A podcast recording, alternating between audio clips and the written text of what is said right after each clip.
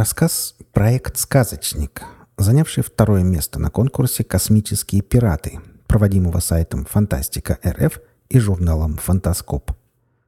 Автор Руслан 34. Читает Олег Шубин. Я сам себе придумал мир. Я написал ему сценарий. Я здесь творец, я здесь кумир, я здесь причастен к каждой тайне. Я сам себе придумал роль. Я совесть, страх, я искупление. Я в каждом взмахе палача. Я жертвы боль, я ввысь стремление. Я вас себе придумал сам. Я жаждал теплоты и неги. Я никому не говорил. Я здесь от Альфы до Омеги. Егор сидел на холодном металлическом стуле и, втянув вихрастую голову в плечи, болтал ножкой. Ему было скучно и хотелось играть, но доктор Филатов все не отпускал. «Хорошо, мальчик мой, сегодня хорошо». Доктор поднял голову и уставился на Егорку усталыми глазами. «Конвектор ускорителя пока не работает, но уже начал прорисовываться энергетический контур». На большом лабораторном столе, заставленном различными приборами, лежало странное устройство, напоминающее оружие из фантастических боевиков. Несколько техников в белых халатах суетливо делали замеры параметров необычного девайса, поминутно сверяясь с данными аппаратуры. «Можно мне пойти в палату, Алексей Константинович?» — спросил мальчуган, не отрываясь от забавных каракулей, которые чертил в тетрадке поверх текста, написанного неумелой детской рукой. Импульсно-плазменная штурмовая винтовка на основе графеновых накопителей.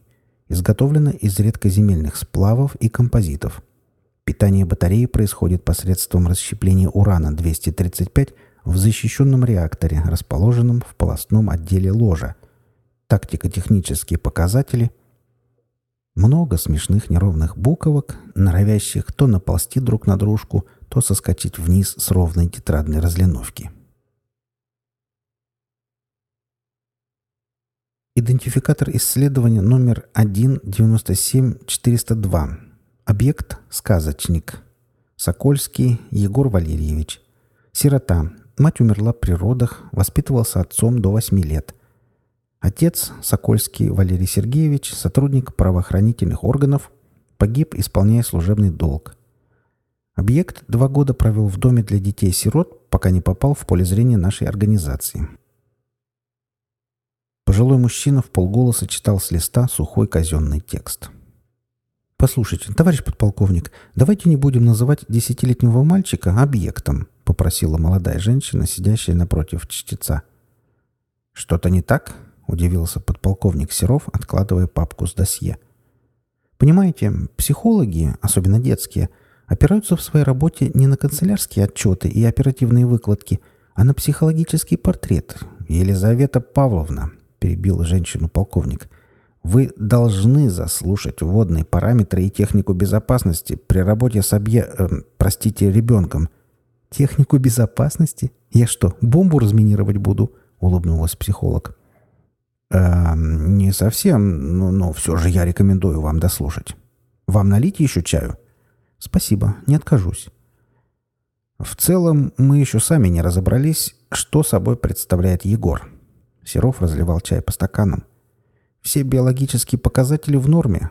Электроэнцефалограмма головного мозга тоже не выявила никаких аномалий. «А какие аномалии вы надеетесь у него выявить?» Она рассеянно просматривала медкарты ребенка. «Обычный, крепкий мальчуган». «Как бы точнее выразиться...» Вы ведь слышали об экстрасенсах, магах, шаманах, провидцах. Было похоже, что подполковник смущен, он съехал на скользкую дорожку антинаучных терминов. Под удивленным взглядом Елизаветы Павловны смешался и совсем потерял нить рассуждений. «Э, «Как бы... Ну, я имею в виду...» «Я не совсем вас понимаю, товарищ подполковник. Вы хотите сказать, что Егор Сокольский экстрасенс?» Серов покинул кресло и зашагал по своему кабинету, заложив массивные ладони за спину. Видимо, он собирался с мыслями, и женщина не стала ему мешать. Это не экстрасенсорика как таковая. Мы даже не придумали еще название данному феномену. наконец произнес подполковник. Егор пишет буквы, складывает их в слова, и описываемые события тут же происходят. Любая белиберда, написанная им, материализуется. Это невозможно. Именно. Поэтому вы и дали подписку о неразглашении. «Здравствуй, Егор». «Здравствуйте». Паренек неуверенно оглядывал кабинет Елизаветы Павловны. Никакой казенщины, кремовые стены, однотонные занавеси на имитации окон, удобная тахта, стеллаж с книгами в ярких обложках и игрушки. Ух, сколько же у этой тети игрушек! У Егора просто захватило дух. Чего тут только не было. Разноцветные солдатики, грузовые автомобили, самолет и даже строительный кран. Игрушек в закрытом комплексе института он ни разу не видел, а потому глаза его загорелись, и он, посмотрев на психолога, спросил «Можно?» «Конечно». Лиза присела на коврик игровой зоны и, наклонив голову, наблюдала, как мальчик строит в сборный отряд красноармейцев и индейцев Чироки. «У вас тут здоровски!» Егорка просто лучился от счастья. Эх, сюда бы Ромку, лучшего детдомовского друга и незаменимого компаньона для игр в войнушку, и мир перестанет быть серым и однообразным, как коридоры опостылевшего института. И еще папу. Ну, давай, рассказывай, как тут тебе живется?» В столовой комплекса было немноголюдно. Обед уже закончился. Доктора, техники и многочисленная обслуга разбрелись по лабораториям и кабинетам. Сотрудники службы безопасности же обедали в верхнем здании обманки, изображавшем водоочистную подстанцию и служившем входным шлюзом в недра подземного института. Подполковник Серов цедил компот из сухофруктов и галантно дымил в сторону, внимательно слушая психолога. «За неполные три месяца работы с Егором я пришла к выводу, что вы начали не с того», Требовать от ребенка его возраста описать несуществующую технологию, да так, чтобы она еще и работала, нереально. Послушайте, но ведь воплощаются же животные, которых он описывает. Кот этот с двумя хвостами. Лошадь, будь она неладна. Куда ее теперь деть? Вы не поняли, товарищ подполковник. Он знает, как выглядит кот, и, скорее всего, видел лошадь. Они для него реальны и осязаемы, а потому понятны и излагаемы на бумаге. То есть то, что он считает нереальным, либо не воплотится, либо не будет работать, раздражался Серов. Вы видели фильм «Старик Хаттабыч»? Конечно, видел. К чему вы это? Вспомните момент, где Хаттабыч исполняет желание Вольки и материализует таксофон из чистого мрамора. Ни щелочки, ни трещинки. И выглядит как настоящий. Черт возьми! Серов хлопнул ладонью по пластику столешницы. Простите, Елизавета Павловна. Но что же нам теперь делать? Я рекомендовала вашим специалистам расширять кругозор мальчика. Больше качественной литературы, приключенческие романы, основы геометрии и физики, на уровне его понимания, естественно. Нам важно стимулировать фантазию Егора. Его восприятие мира должно измениться, если вы хотите получить результаты. «Вы понимаете, что у нас нет времени?» Подполковник хлопнул себя рукой по шее. «На меня давят так, что головы не поднять». Доктор Филатов с умилением гладил вороненое тело новой винтовки. Прототип был выполнен из материала, чем-то напоминающего базальт. Обтекаемое тело оружия притягивало взгляд и завораживало. Ни одной лишней детали, эргономика на высшем уровне и неожиданно малый вес. Серов ходил по испытательному полигону, по обыкновению заложив руки за спину и задумчиво разглядывая то, что осталось от ростовых мишеней. «Да, «Дела», — бормотал подполковник, ковыряя носком ботинка быстро стекленеющий пепел. «Мы сделали это, товарищ подполковник!» Филатов радовался, словно ребенок, которому обещали поход в цирк с клоунами и мороженым. «Сделали, сделали», — буркнул Серов. «Вызови мне Лизу Павловну, как наиграешься. Ковбой». Стук в дверь заставил Серова оторваться от бумаг, и он, смахнув в стол папки с маркировкой «Секретно, только для служебного пользования», произнес «Войдите». «Добрый день. Вызывали, товарищ подполковник?» «Да, проходите, Елизавета Павловна», — ответил он и жестом предложил садиться. «Вас можно поздравить?» Лиза присела напротив Серова. «Пресловутое ружье все-таки выстрелило?» Иронизируете? Ничуть. Заставлять ребенка делать смертоносное оружие? Какая уж тут ирония. Послушайте, Елизавета. Подполковник затих на мгновение, будто размышляя. Затем решительно достал одну из меченых папок и бросил ее на стол.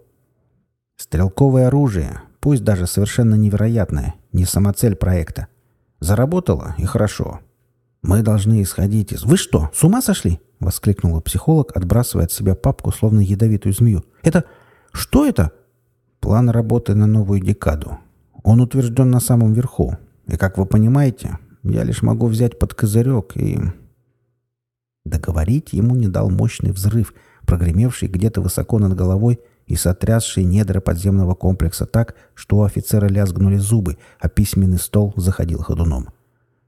«Что за...» — Серов схватил телефонную трубку. «Пименов! Отчет живо!» «Атака с воздуха?» «Да вы издеваетесь! Мы в центре самого защищенного квадрата в стране!» В комнате с обзорными экранами собрались все руководители отделов, особисты и старшие чины из безопасников. Мерцали призрачным светом дисплеи, шелестел эфир, все задумчиво курили, наплевав на предупредительные знаки на стенах. «Красин! Вежников! Связь с командованием! Техники! Запросить мангуст!» Серов ворвался в зал управления и на ходу, кидая команды, уставился на центральный монитор. «Какого лешего?» Комплекс водоочистных сооружений был погружен в глубокую тень, а над ним висел, чуть покачиваясь на ветру, будто шарик, наполненный гелием, титанических размеров корабль, затмевая солнце. Именно очертания морской шхуны узнал Серов в этой махине. Изящные линии бригантины, несколько видоизмененные, но достаточно узнаваемые. Одетую в металл и клепанную на стыках тушу посудины венчали орудийные башни незнакомой конструкции, а огромные дюзы, расположенные под кормой судна, тлели тусклым зеленоватым пламенем. Но верхом абсурда был флаг, который гордо реял на одной из мачт. Черное полотнище, вычурно украшенное ухмыляющимся черепом и парой перекрещенных кинжалов. «Веселый Роджер?» — подполковник был поражен. «Что, простите?» — спросил майор Красин. «Это пиратский флаг», — сказал Серов. «Объясните мне, какого хрена тут творится?» Пять минут назад пропала связь с наземными службами, а в небе появился неопознанный объект и уничтожил все внешние антенны, отрапортовал один из офицеров. «Связи с командованием нет», — произнес техник, не отрываясь от оборудования. «Связи с наземным подразделением «Мангуст» нет. У нас помехи по всем доступным каналам». Меж тем с необычного корабля посыпался десант. Десятки разномастных бойцов, зависнув на тонких, едва различимых тросах, стремительно спускались на территорию комплекса. Тут же грянула канонада. С замаскированных огневых точек затараторили пулеметы, поднимая в воздух фонтаны земли и шинкуя атакующих. Пираты рассыпались в поисках укрытия и открыли огонь по демаскировавшимся защитникам. Воздушное судно дрогнуло, ожили орудийные турели, и раскаленные струи плазмы выплеснулись на комплекс. Под прикрытием дружественного огня отчаянная ватага рванулась вперед и, выбив входные двери, вкатилась в холл главного здания. Бойцы «Мангуста» уже ждали их там, и над головами подземных обитателей развернулась настоящая баталия. Рвались наступательные гранаты и хлестали злые очереди, в ответ коротко плевали бластеры и глухо бухали ослепляющие бомбы. «Что со связью?» — спросил подполковник, не отрываясь, следя за уничтожением их обороны. «Глухо, будто мешок накинули», — проворчал техник. «Странное экранирование. Ни разу такой сигнатуры не видел». Серов завис на мгновение, переваривая сказанное подчиненным. Вдруг вскочил и воскликнул. «Неопознанный объект на центральный экран. Максимальное увеличение. Да, еще». Он буквально прилип к дисплею. «Вот, смотрите!» Максимальный зум камеры наблюдения приблизил борт невероятной посудины, зависшей над ними. Испещренный царапинами и вмятинами металл нес на себе графические символы, краска местами осыпалась и затерлась, но буквы, старательно набитые через трафарет, прекрасно читались. «Испаньола». «Я обрежу», — прошептал Вежников, глядя на экран из-за плеча Серова. «Испаньола?» «Нет, майор, не бредишь». Подполковник стремительно развернулся и скомандовал. «Объект в карантин! Живо!» Егор сейчас спит. ответила Лиза, сидевшая до сего момента тихо и не привлекая внимания. «Сюда гражданским нельзя!» — возмутился было Вежников, но Серов осадил его, подняв руку. «Елизавета Павловна!» — грозно уставившись на доктора, начал подполковник. «Объясните, что это за...» «Остров сокровищ, я полагаю», — спокойно ответила психолог. «Стивенсон, читали?» «Да я не о том!» — кричал начальник, брызжа слюной ей в лицо. «Где он взял бумагу и пищи и принадлежности? Внутренним распорядком запрещено выдавать объекту инструменты вне стен лаборатории». Ребенок хотел рисовать. Совсем не испугалась гнева начальства Лиза. «Я под суд тебя отдам, дрянь!» — зло прошипел Серов. «Эту тоже в карцер!» Эндерсон оттолкнулся от стены и вкатился в дверной проем, стреляя из двух рук. Тугие, ослепительно-белые струи сухо щелкнули в тесном пространстве коридора, выжигая кислород и заставляя врагов пятиться назад. Не переставая палить в сторону противника, Джоб выбивал ногой двери, попадавшиеся по ходу движения. Пусто. Все комнаты были необитаемы и покрыты внутри толстым слоем пыли. Тонкие фанерные двери были лишь бутафорией, как и все огромное здание было одной сплошной декорацией. Пробившись вперед насколько возможно, Эндерсон замер на мгновение на границе пересечения коридоров и, присев на корточки, забросил небольшой, не крупнее теннисного мячика, шар вибросветовой бомбы в проулок, куда отступили бойцы в зеленом камуфляже. «Граната!» — услышал он вопль из-за угла, негромкий хлопок и звук падения нескольких тел. Вибробомба — штука довольно гуманная. Срабатывает, выпуская в пространство ярчайшую световую вспышку, способную атрофировать зрительный нерв на сутки и более. Далее идет ударный импульс с вибрационной волной, способный переломать человеку все кости и остановить сердце, если не натолкнется на препятствие. Гуманизм данного устройства заключается в его неразрушающем воздействии на окружающий мир – было бы глупо взять на абордажную стыковку корабль и, забросав его наступательными гранатами, получить гору трупов и обломки интерьера. Если с убиенными еще как-то можно примириться, то с собственноручно уничтоженной добычей уже сложнее. Призывно моргнул индикатор на интеркоме связи. Эндерсон щелкнул тумблером. «На связи!» «Джоб, это Дрэк!» Ожил переговорник на плече. «Не пока в атриум. У них там настоящий форт!» «Понял. Жду распоряжений».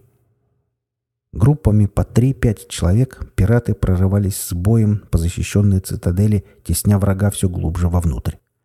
Своих спутников Эндерсон потерял, попав в засаду на втором уровне возле лифтов. Как оказалось, примитивное механическое оружие туземцев убивает ничуть не хуже наступательного бластера. Кусочки горячего металла оборвали жизнь черного пса и мамаши Хильды мгновенно – но, несмотря на отчаянное сопротивление, выжившие защитники были отброшены к большому амфитеатру под стеклянной крышей в центре здания и, наскоро соорудив импровизированный бастион, закрепились там.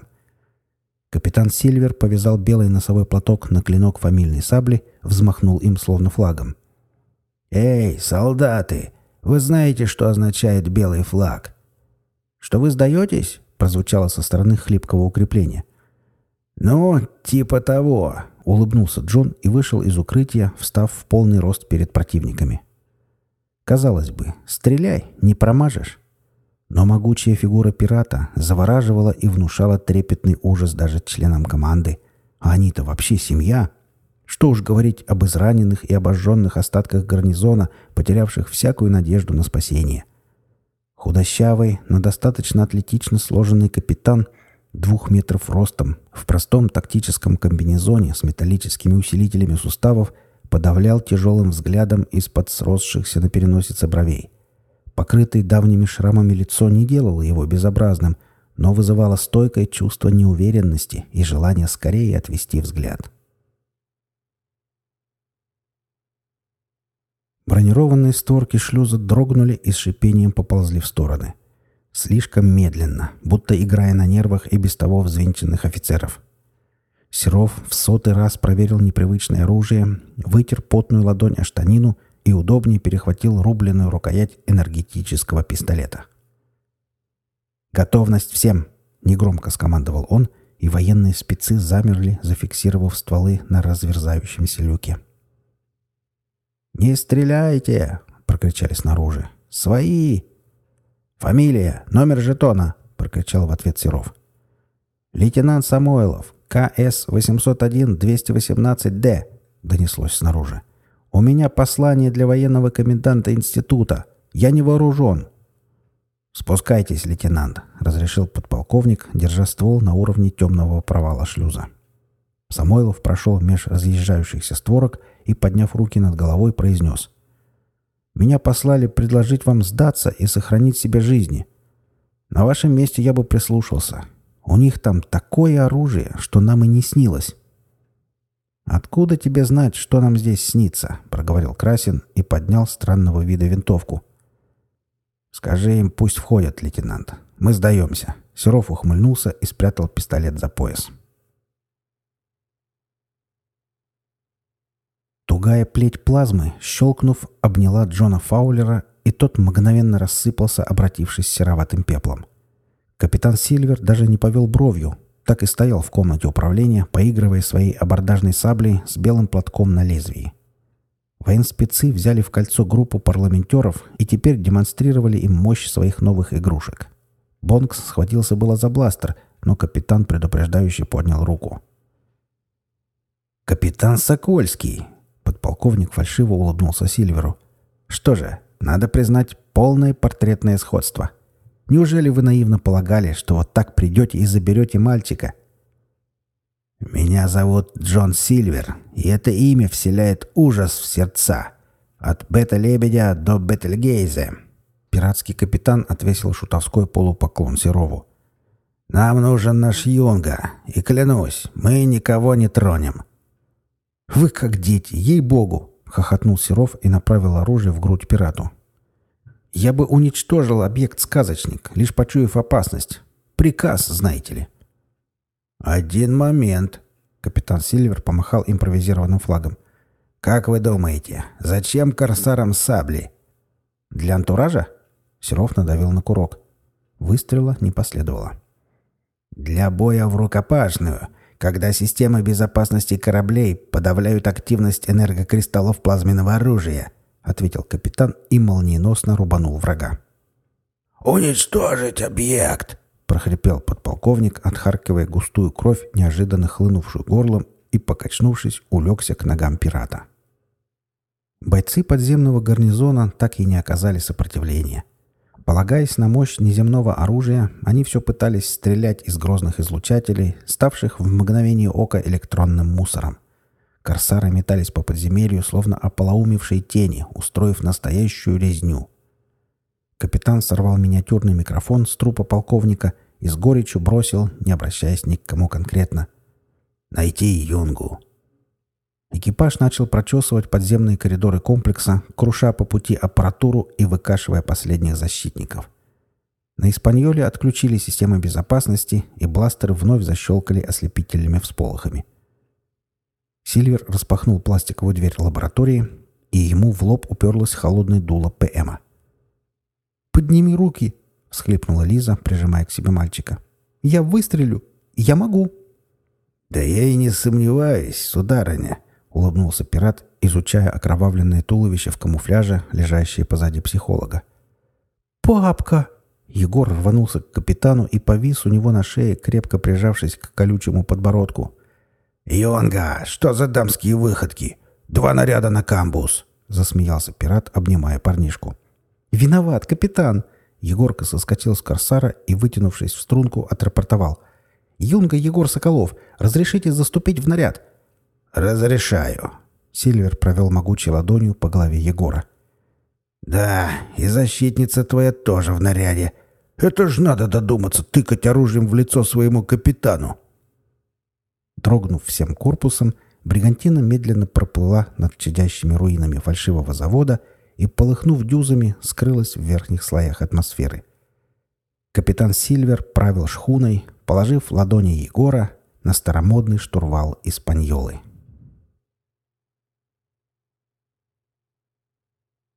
Вы слушали рассказ «Проект «Сказочник».